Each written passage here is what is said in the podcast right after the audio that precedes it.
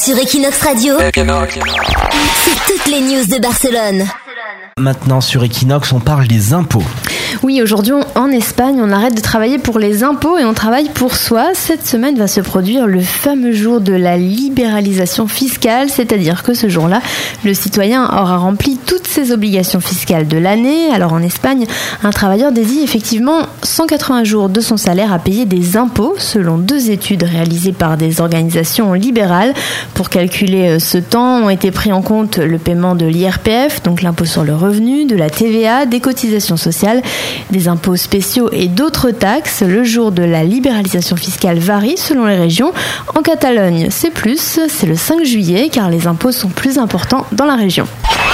Sur Equinox Radio, c'est toutes les news de Barcelone.